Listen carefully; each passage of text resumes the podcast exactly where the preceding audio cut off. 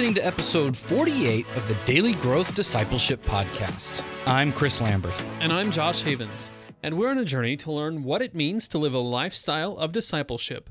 We're glad you're joining us and hope that as you set aside this time for God, that He would help you grow today in the everyday moments of life. And today we're going to be doing something a little bit different. Today we're not going to be talking to a guest as we normally do. We love doing that. Um, today, Josh and I are just going to be having a conversation about step two and how to create a lifestyle of discipleship. And step two is practice the basics. Now, if you guys have been longtime listeners of the podcast, you know that one of our favorite questions to ask guests and to ask of life and practices that we do is the question, why? So we wanted to ask the question why about some of the, the most basic practices that we are taught and told to do in the Christian life. And so, like, one of those practices is studying scripture. And then I'm going to go ahead and extend that into studying theology, especially. If you are a really, really long time listener of the Daily Growth Discipleship podcast, then you know, and we've talked about it before, Josh and I had a previous podcast called Theology in Progress. Now, a lot of the stuff that we wanted to do in Theology in Progress has been incorporated into Daily Growth Discipleship. It's sort of the uh, it's it's sort of the natural outflow. It's what the it, heartbeat behind everything has never changed. That's right. It, it sort of birthed into this. Um, but we want to talk about theology because that's still we're still very very passionate about that. However, many people, when we start talking about studying scripture and studying and learning about theology, the question has to be asked why? Why should we do those things? We know that maybe pastors and then professional academic theologians and things like that, people who write dusty books that appear to have nothing to do with our life as disciples, like that's for them, but not for us in the day to day life. Um, well, that's not actually true. And so Josh and I are really, really passionate about that. We want to talk a little bit about how that stuff has impacted our own lives, but also to give you guys a little bit of a framework, a way of looking at studying scripture and theology as for how that actually does impact your day to day life. Because once you can see that, once you recognize that that's true, you begin to uh, uh, a, a, passion will begin to emerge in your heart and in your life for those things. And that that's not to say that you're going to probably go out and want to do these things every single day, but I think it will give you a, a new way of looking at these things to say, oh, wait a second. Maybe just the way that we've gone about it. Maybe the way that we've talked about it in the past has sort of miscolored those things so they seem like they don't have anything to do with our lives. Wherein, in fact, we're doing theology every single day. We live theology every single day. And if you don't think you have a theology because you're not about that life, you're just about the life of following Jesus, well, you have just articulated a particular theology. I mean, it's really inescapable. You know, I, I think about, uh, oh, who was it? Oh, it was uh, in uh, the opening to like the first Sherlock Holmes story that Arthur Conan Doyle wrote. Um, he just he gives Sherlock this line, something along the lines of, uh, "I don't need to fill up my mind with things like astronomy and what other planets are out there." Because that doesn't affect how that I, how I solve crimes and, and do those things. There's yeah. just not enough space in my mind. And I think sometimes we get so caught up in thinking, well, I mean, I've got my Christian life and then there's the rest of my life. We we kind of segment things out. Yeah. And one of the things that we've come to learn, not just not just know in our heads, but I think you and I, Chris, have really come to learn and understand in our hearts, there is no way that the Christian life can be anything except for the entirety of your existence. Yeah. And so when it comes to that, literally everything is on the table and pertains to how you live your life as a follower of Jesus. Exactly. It's what it means to make him Lord of your life and to become a Christian is to make that switch. Whereas everything has been subsumed under the life of Christ. And so we've got to figure out what that life looks like. Um, let me just give you a little bit of context here um, as to why I think, and I mean, other people have said this, it's not just me thinking it, um, as to why theology is in the state of life that it is right now. Because in the early church, basically, when you read the Bible, and N.T. Wright has, has been famous for saying this, when you read the Bible, Paul is the first one who does Christian theology. So you're reading theology when you read the Bible, right? There was only the Old Testament. That was the Jewish scriptures. Jesus came, he lived, he died, he rose again, he ascended, all that good stuff. And now the church was left saying, what do we do now? So they Pentecost happens, they go out and they start planting churches, preaching the gospel, people start getting saved. But then problems start coming up.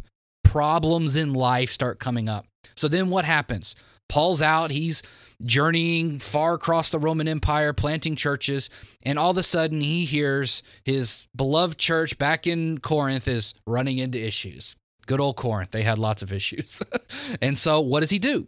He writes a letter to them instructing them how they should go about solving or dealing with these issues, whether it's whether it's disputes, whether it's a uh, you know uh, weird sexual improprieties that are going on, all kinds of different stuff was going on in the, in the in the Corinthian church, and we we know that because we we read the letters and we sort of infer what what's happening.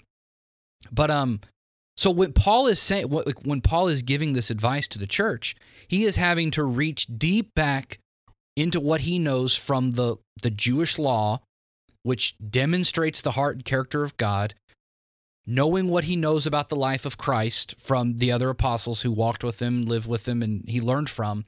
And from his own time with And- Christ, whatever that looked like. Exactly. And from his own time, he says this is the best way of going about living and solving these issues. That is a theology lived out. So, a lot of times when we talk about like when we think about theology though, it's that it's that first part. It's that trying to figure out how the stuff in scripture and again when Paul was doing it, it was basically the Old Testament and then the the spoken testimony of what Jesus did, right? Because again, a lot of the gospels hadn't been written at that point. The story was floating around. So at that time, it's just the story of the gospel of what we think of. And so he's got to figure out this sort of stuff. Well, then fast forward about like 300 years after this whole period of of Paul, right? We start getting real issues in the church of like whether or not Jesus is really God or not. And so we start having these councils called like the Council of Nicaea, the Council of Chalcedon, and all this sort of stuff, where they start articulating who Jesus is. Well, again, they start putting together a theology to address a real world problem. But something subtle starts to happen in the way that they're putting together theology is it becomes a little bit more academic. It becomes a little bit more about just that thinking through and solving the problem and for a lot of people, it starts to miss out on the actual lived life experience. Now that doesn't mean it's it, it isn't important. It's extremely important because again, this is just a peek into the future, I think, of what we're going to get into. But if we talk about whether or not Jesus is fully God and fully man, what you believe about that is going to affect the way that you live your life because it's going to affect the way that you follow Jesus. For instance, if you don't think that Jesus was fully man, he was only God, he was just looking like a, a human walking around, you're not going to take seriously the fact that Jesus actually struggled with the temptations. He's not a human. He doesn't have that human connection to be able to understand what it's like to be subject to a very trying moment. That's right. He doesn't under Jesus wasn't really hungry after fasting for 40 days in the desert. He didn't, a- really didn't really have a stomach. Yeah. Didn't really have any cravings. So it's just a nice story, but it doesn't really mean anything for us. Whereas if he's fully man in that moment, all of the sudden he really does relate to us. And the fact that he can overcome it tells us something about what we're capable of doing. And so then we start, now we know why. Now we can start asking how. Well, how did Jesus overcome temptation in that moment?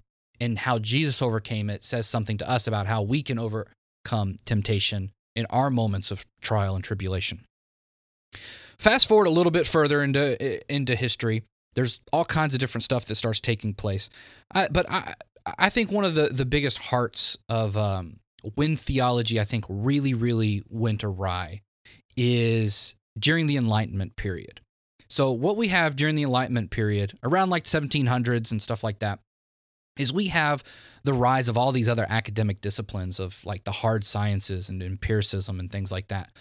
Um, the humanities in in collegiate studies that we call them the humanities, things like you know uh, psychology, sociology, all those sorts of things. That things aren't that we're studying things like human nature and they're really abstract, not like the hard sciences where we're looking under a microscope and we're looking at things and we can test and measure. Like the the humanities, which theology is one of them, is much more hard, is much harder to quantify. We can't put a hard number on things because people vary. You know, we can get estimates. We can say like this group of people react in this sort of a way, but it's always a generalization. It's, there's never a a hard number that we can say. This always happens when people are in this situation.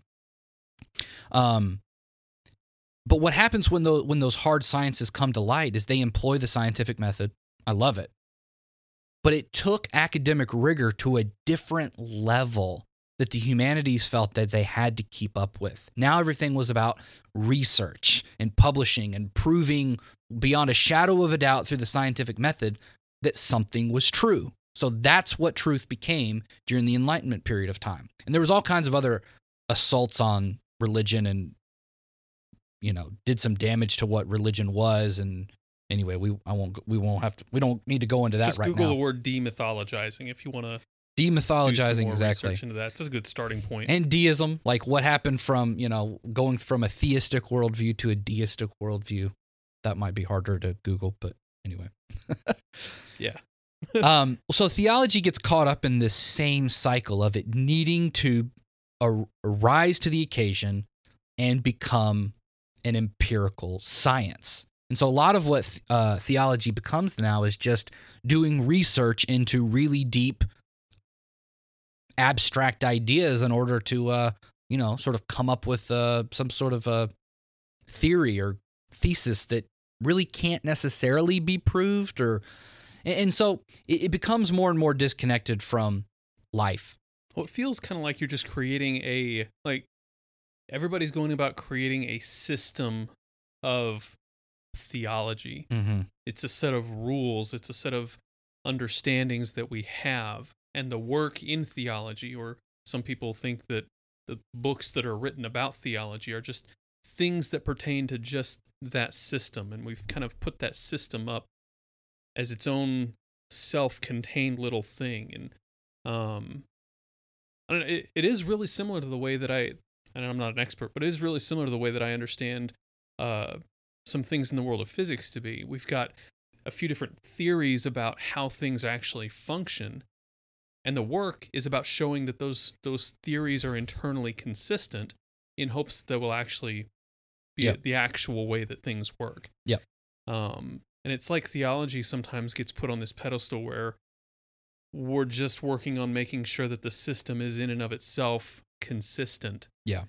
And we can all agree on a set of rules. But then we've we've taken that up to a level that's so high that people can't really understand what's going on unless they're really inside of that system. They've been in it, studying it for decades. They know how to play by the rules. Yep. And so, And the theologians who come up with that system aren't concerned with the day to day life, right. so they're, they never try to apply huge, it. Huge gap. Yes. Enter daily growth discipleship, everyday moments of life. That's right. And so we are, eh, that is what we're passionate about. That's what we started Theology in Progress to do, is to try to figure out how a lot of these seemingly abstract concepts in theology, these systems that we come up with, apply to our everyday life. And um, it's because while we were in seminary and Bible college, we recognized that these things impacted our life. Like once we started learning about them, it became an, a, a huge awakening to say, man, the like I changed my view on that, and it completely changes the way I view Scripture. In fact, we we both recently um, underwent a theological shift reading Dallas Willard's book, uh, The Divine Conspiracy. Yep. So, in in that we're looking at the Beatitudes. All throughout my Bible college and seminary years, I Yeah, all the way the- back through Sunday school too. Oh, yep. Uh, Again, I mean, this, is like a big entire problem. life up Yeah, yeah, yeah. But through my, but I was studying this stuff, and I came up with a conclusion. Was my, uh, is Oh, what I'm yeah, trying yeah, to yeah. like. Yeah, but you're right. Mo- many people have this. When we read the Beatitudes, we see them as statements that we should live up to. Like we have to try to achieve the thing that Jesus said these people are blessed because they are poor in spirit, because they are meek, because they are righteous. So the answer a lot of times we apply is become, try to be poor in spirit, try to be righteous, Try to be meek. Try to be- peacemaker. try to be peacemakers, and then you will what? Get the blessing. Well, Dallas Willard totally throws that completely out, and he's doing it because he's using a theological framework, a system to look at that. And he says, no, what is Jesus doing here? He's preaching to people to announce the kingdom of God. Because again, if you look at scripture and you study it, you you see that the entire Jewish hope was the arrival of a savior who is going to set them free from foreign uh, captors. In this case, at this point in time, it was Rome. Rome ruled over uh, the Jews, and so that's that's what their hope is. That's what their expectation is. Many many people then in this Jewish audience that he's preaching to are some of the poorest, downtrodden upon people of society. And so then what Jesus is saying, he's using this by way of illustration and he's saying, no, no, no, here's the good news of the gospel. Even if you are poor in spirit, you are blessed. Even if you do seek righteousness, you are blessed. Even if you are a peacemaker, you are blessed. And why are you blessed? Because everybody, the poor in spirit who are the lowest of the low, that's not something you want to strive for. This is a state thrust upon them. It, it's a victim state. It's not something you should. And I really uh, look at that compared like Dallas Willard made the connection to the Pharisees. The Pharisees would have been rich in spirit. yes. They knew the rules. They had quote unquote a close relationship with God, even though they really didn't. But they were the ones who were rich in spiritual things. When the people like the tax collectors, the prostitutes, those other people, they were poor when it came to spiritual things. Mhm. But even to the tax collectors and the prostitutes, the kingdom of God came. That's right. And because of that, they had a blessing in front of them. That's right. And so And it just goes on and on down the entire list of Beatitudes. Yep. And so, but that shifts the way theologically you think about what Jesus is saying there, And that it changes the way you live your life. Because again, now I'm not trying to attain poorness in spirit, because that's not something Jesus actually wants for us. Again, the point is, is that we are blessed. We no longer have to be poor in spirit because we have equal access to the kingdom of God. We can walk and live this life in Christ. Um, well, oh my goodness, how does that not change your life? Now, first of you went from trying to attain something to be poor in spirit to now recognizing that you have full access to the kingdom of God without having to do works righteousness anything. It's already here. I don't like you go from work, work, work, work, work. Oh, well, I guess I guess I don't have much left to do then. That's right. That's right. and that's the point. That's the point. That's the good news. And, and for those who have already been seeking righteousness, who are really, really devout and, and, and, and, and desirous of that, guess what? You're going to find it. Because now it's here. Because now it's here. Exactly. Like that that's is the point. And so it changes your life to know this stuff, man. It like it absolutely does. The problem is, this is my personal pet peeve with the way we talk about theology and, and a lot of preaching is done today Get on that soapbox. is it doesn't it doesn't connect those two things. It doesn't really show how those how the one thing is connected to the other. The theology of like, okay, yeah, so what? Like what does it matter? Like again, if if if we hadn't explained how the shift in thinking about the beatitudes changed your life, if we just said, "Oh yeah, there's two theories out there of the way that we could approach the beatitudes," because that's true. You can th- think of it as Jesus is being prescriptive and he's saying that this is how you have to go about living your life in order to attain the kingdom of God, or we can say it's prescriptive and we can say these are the descriptions of the people that even though they are in this state, they get the kingdom of God. Okay, well, if you didn't hear the last 15 seconds of what I said because I was using words like prescriptive and descriptive and talking about it really dry and academically, That's perfectly fine because that's that's boring. like that's what academics do is we talk about things in, in that boring language. But we don't have to do that when we, when we're talking about living a lifestyle of discipleship. We can say, no, no, no. Theology is important because it changes the way you live your life. And so that's what I want to see happen a lot more within the church. And that's what I want to see. That's why we're here with Daily Growth Discipleship, is because we want to dig into these issues and apply them to our everyday life because they matter. They will change the way you live your life if you if you take the time to dig deep into them and uh, apply them to your life properly. So a few other questions people ask a lot of times, and so I've been getting one of. Uh, I'm, I'm going to read a bunch of questions from a, a, listener who's been asking some of these questions, and uh, a lot of you guys may have these questions, but you've never really articulated them. Again, um, another slight problem with the church and the way we approach theology is there's certain questions that are taboo. They're off. They're off limits because it's it seems like we're bad Christians if we ask these questions, but most of us have these questions and we're just a little afraid of what other people might think if we ask them, or we think everybody else has them figured out and we're the only ones struggling. And so we have to, you know, just act like, yeah, yeah, yeah, no, that's perfectly fine. We'll, we're, we're, we're going to go with it. So we've got, and we're not going to cover all these questions. I just want to read some of them uh, just by way of example. I do want to do some sort of format where we do cover them, maybe a webinar or something like that, and we can get a group of people together and, and just really dig into them and, and talk about them because the answers are the answers are a little bit nuanced but they're really really cool once you start Yeah. digging into them. So let us And know on Facebook if you want to have a webinar where we just get into the details of all this stuff. yes because we definitely will set that up. Um, but certain things like why is the bible authoritative? That's a really good question. People don't ask that question out loud. We say it a lot. The bible is the only authoritative infallible word of god.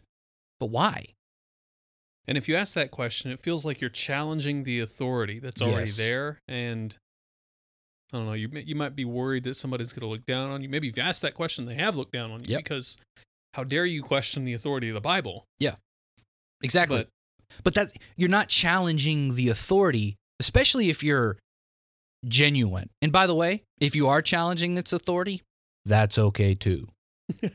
Guess what? God is big enough that he wants you to ask the deep hard questions because and if you if you believe something that can't handle a deep hard question like that and to be challenged a little bit, it's probably not worth believing in anyway. well, we firmly believe that there, if there is any truth to be found, it is worth asking questions about. Absolutely. It's not going to harm the truth to be questioned. That's a, absolutely right. And so that's what you are really doing when you ask a question like, is the Bible authoritative? Is you're digging deeper. You no longer want to just rest on the laurels of the people who came before. And it's like, well, I guess they, they went through some theological discovery. They realized that the Bible is authoritative. That might be okay for a young Christian to just have to take with faith. But as you mature in your faith, you need to start owning those answers yourself. And so these are the sorts of questions you start asking. Well, is the Bible authoritative? Like, well, why? I, I realize I don't actually know. I mean, there's that one verse about the Bible being authoritative and profitable for teaching and all that sort of stuff, but like the Bible says that the Bible is profitable, you know. So why would I believe the Bible if the Bible's the only source that's telling me about the Bible? That, that's a worthwhile question for asking. That's a tough one. It is. Other Which, ones. By the way, spoiler alert: people have gone back and forth over that for two thousand years. So, Yep. You're not alone. Well, see- And here's the other paradox when we start talking about theology. There's really nothing new in theology. So that that's one of the things that drives like theology to get more and more abstract is because again, it's it's people falling prey newness. to the con- yeah, it's falling prey to that constant scientific discovery method, which by the way physics is kind of stuck in right now too, but anyway, I digress. For people who m- may be mildly interested in it it. reminds me of the scene from The Big Bang Theory. What's Yep. new in physics? Oh, nothing. Nothing. exactly. well, it's the same. The same is true in Sure it'll theology. pick up. there is nothing new in theology. Like, you know, Ecclesiastes covered this pretty well, right? There's nothing new under the sun. and to go back to uh, Dallas Willard, who we referenced earlier, Mm, um, I think it's in the introduction yeah. of the Divine Cons- Conspiracy. He says, "I'm not writing anything new here. if I were, I wouldn't write it. That's right. And and really that that just gets back to this it betrays a theology. hmm We understand that the ultimate revelation of God came in Jesus Christ. Because of that, there's nothing new. There's nothing beyond that. Yeah. There are new ways of articulating that, Yep. new ways of understanding that, but there's nothing new about it. The the the pinnacle came with Jesus Christ. Mhm. And so yeah, theology. And so the point of theology just becomes articulating that anew for each generation so that we can live our life according to the way Christ were to live our life if he were here now. Because again, Yeah. Christ is the pinnacle. But guess what? We are not to mimic everything that Christ did because we would have to live as if we were first century Jews. No electricity, walking around with different clothes, wearing sandals. We would all have to be carpenters and eating, then rela- eating reclining at a table. We wouldn't be allowed to sit in chairs while we're eating at a table. I mean, there's all if you wanna kinds make of it stuff. legalistic. We could go there. Yeah, exactly. So that's not that's not the purpose of it. But we're dealing with problems that the Bible never addressed explicitly because guess what? They didn't have cell phones back then. They didn't have air travel back then. like there's all this stuff that we have now that they didn't have back then. It was beyond the scope. This is where theology says, who is God? What does what does the life of Christ show us about God? And then how are, how is it that we are supposed to live today in the 21st century, 2020, in a way, in a lifestyle that would have mimicked Christ? Which to connect this back to what with what we were saying about Paul, that's what he was doing when he's telling the Mm. First Corinthian or the Corinthians in First Corinthians how to go about solving some of these problems. These things weren't necessarily addressed in the Old Testament scriptures. Yep. But Paul is looking at the Old Testament scriptures. He's looking at the teachings of Christ, and he's putting all these things together and reasoning Mhm. how should we live our lives now in light of this revelation. Yep.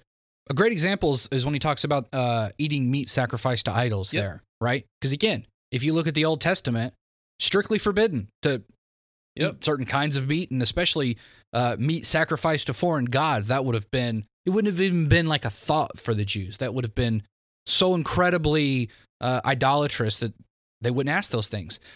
But knowing what we know now because of because of the life of Christ and, and, and because of that in Corinth it was the major source of food distribution is that It's hard to find anything that wasn't sacrificed to an idol. that's right. And so th- this is where then doing some deeper biblical studies really comes in handy as you look into the culture you can you can dig deep and say okay well like that's the way meat was produced back then is you slaughtered an animal in sacrifice to a particular god. And so if you're looking at the the, the Greek pantheons uh, you know, you can sacrifice it to a bunch of different gods and then you can offer that meat. And then by going down to the market and buying that meat, you you are patronizing that god. You you are giving money to that god, similar to the way that you might go to the church and give money to the church. So it's a good question to ask if you're if you're a Christian. Like, oh man, I, I was patronizing the uh, you know, the temple of Zeus down there, and that's where I got all my prime rib. Uh, can I do that anymore? Like, or do I have to be a vegetarian now? And Which, um, by the way, we seem to have done stuff like that recently when we talk about, oh, well, we can't go as Christians to Target, or we can't shop here, or we can't shop there, we can't go to Mm. Starbucks because. Anyway, I digress. nope, that's a that- Problem's the same. The hasn't problem- changed. That's right. That's right. Well, yeah, yeah, yeah. The, the, the, it's the same theological issue at Yeah. play, but the way that it plays out in our modern life is very different. Absolutely. And so, are you sinning by going and buying meat that was sacrificed to idols? Are you taking into yourself a part of that false demonic spirit by eating that meat? Are you inviting evil spirits into you? These are all questions that the early church had to face. And so we can look at Paul's instruction to them and we can see the theology starting to play out. No, of course not. We know that those idols, that idol of Zeus, is nothing more than stone and clay. So if that's all, if you recognize that and you're able to eat that with a free conscience, man, go ahead, enjoy it. Eat that prime rib. Invite me over. I want to come. Like, let's do it. But if you are saved out of that and eating that represents something for you that is deeply emotional and spiritually involved and you cannot divorce that like you can't separate that. It, it represents too much of your sinful past. Then by all means abstain. Don't don't don't eat it. Maybe that means you do have to be vegetarian for a while. Like there are great stories of people who who get saved and um, like let's say they they get saved in certain types of music were very instrumental in their pre-christian life and so for them listening to like let's just say rock music because it gets you know it- it's an easy target. And, and i know this is true. I've heard this from many people right? Rock music could represent a lifestyle for those people that is very very not pleasing to christ. And so for them they have to abstain. Doesn't mean everybody has to abstain from rock music because like me i didn't grow up listening to rock music because by the way my parents were some of these people who got saved out of rock music. And so for me didn't represent anything. It was just good music. And so um so it didn't mean anything to me. It was just okay like that's music. I don't understand what what the deal is. And then for those people though sometimes a certain period of time can elapse and then they can go back to it. And it's not a problem for them anymore because it's just you know it- it's a non-issue. No, There- for others, I mean, they were in that life of whatever it was before. They get saved, and it's nothing to continue in that life. They, I mean, they, Yeah. they don't they don't go out and participate in the same things that they did before. Yeah. but it's it's almost like the uh, they can listen to the music, and it doesn't actually affect the way Mhm. that they're thinking now. It doesn't. i like to say the reasons connection. why they do it have changed Yeah, yeah, yeah. And, and maybe they even switch over to like Christian rock, Yeah. which sometimes isn't as good. There's some good stuff out there, but sometimes it's not as good. Um, and so it's not necessarily the anything connected to the genre. Mhm. It's just I just listen to the music. yes exactly and so Point is, people are going to be different. Yeah, people are going to be different. And that's what Paul is instructing them. It's not a law. He's not putting down a new law. It would have been much easier to say, oh, absolutely, don't eat meat sacrificed to idols. Or, yes, do eat meat sacrificed to idols. Like, it would be really easy to do either one of those things. But he doesn't. He says both. And then it depends on the person. Again, Dallas Willard points this out really, really well that Jesus, during the Sermon on the Mount, which comes right after the Beatitude section, is he's not laying down a new law. A lot of times people look at that, those uh, three chapters there in Matthew 5 through 7, and he says, um, people think of that as like the, the, the New Testament law. And he's like, absolutely not. That is not the New Testament law. The New Testament law would have to be volumes and volumes larger if it was a law, because what do laws do? They cover every single different way a certain thing could go down. And Jesus is extremely, extremely vague on those sorts of things. Yep. He's just like, hey, guess what? Love your neighbor. And Oh, when yeah, I was supposed to say when pushed, he makes it even simpler than it's ever been. That's right. So we want to ask questions like, well, what do you mean by love your neighbor? Like, what if they like hit me and like, so how do I love them back? Do I like maybe I do need to push them back? Maybe that's the we hear this a lot. Maybe that's the most loving thing that we could possibly do is to push them back so that they don't push anybody else. We're in fact we're loving everybody else by making sure that that guy gets really really pushed so that he can't hurt anybody else. Now I have just defined what loving my you know Jesus doesn't say that. He doesn't go into all of those things, right? It's like, well, if somebody, you know, lends you a cup of flour, how much do I have to give them back? What, what is loving? That's the law.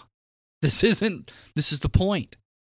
We're not under that law. This is a new life of grace where the ethic, the, the thing that we should really be striving for, is what is the most loving thing for that person. which is a really uncomfortable thing for us to handle because we're so used to the safety and comfort of rules that when those start to to disappear it's almost like we've lost our sense of security we don't we no longer know exactly what to do and i think god does that because he's calling us to grow up he wants us to mature. He wants us to be like him, not just do like him. And I think that's I- think the way that we raise our kids is a prime example of that. Initially, the first few years of life, we tell them because I said so. Mm-hmm. It's it's just too much for their minds to comprehend why touching the stove is a bad idea or why running outside the house unsupervised is a bad idea or why playing in the street is a bad idea. It's just too much for them to comprehend. And so they have to be okay with because I said so. Mm-hmm. And there's a certain, I mean, you can watch the way that, that kids develop sometimes. There's a real safety and security in those things because they know what the expectations are, they know what the rules are, and they can thrive in that situation. But as they grow up, they need to understand that you don't touch the stove because it's hot, it will burn you, it will hurt, and then your skin will be damaged. Even deeper than that, damage could occur. All these different reasons. And if you try to set a law down for every single one of those reasons in life, it would be absurd. Yeah. It just it just can't be done. Yep. And so I mean, we inherently know this as adults. There's a kind of this understood principle of living that we have as as we go about life.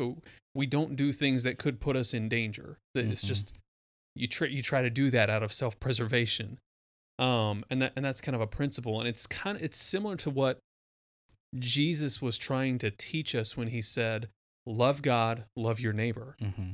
Those are really overly simplistic principles with no law attached to them. Yep.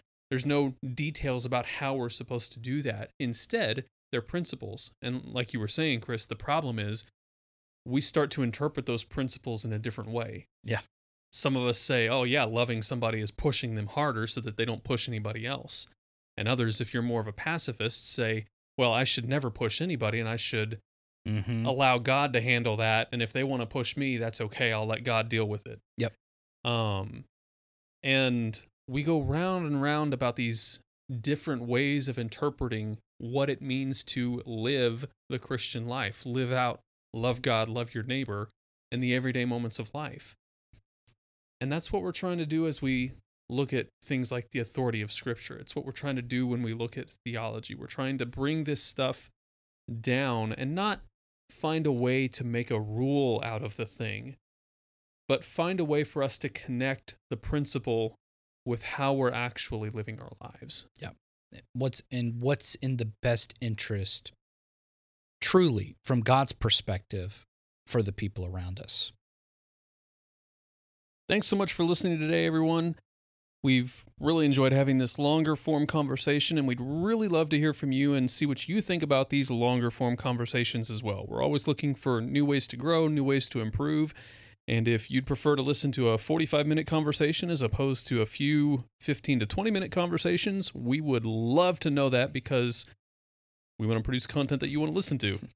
So let us know. Give us a shout out on Facebook or Instagram or send us an email at dailygrowthdiscipleship at gmail.com and let us know what you think. You can also comment on the episode page on the website. So if that's where you're listening to this podcast, you can go down there and comment there as well. How can you create a lifestyle of discipleship?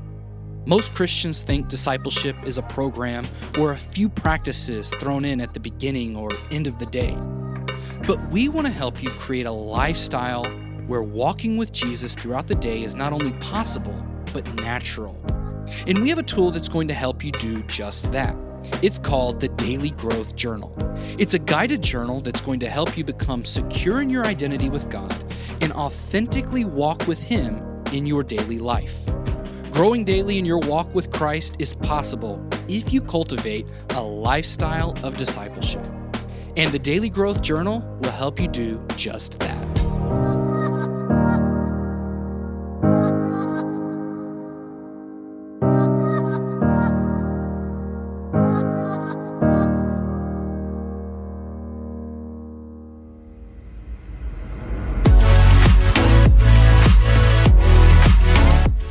Thanks for listening to this episode of the Daily Growth Discipleship Podcast. If you like what you've heard this week, give us a review on Apple Podcasts or the podcast player you use. We'd love to hear from you. If you want to stay up to date on everything happening at Daily Growth Discipleship, go to dailygrowthdiscipleship.com and subscribe for free. You can also subscribe to this podcast on Apple Podcasts, Google Podcasts, and Spotify.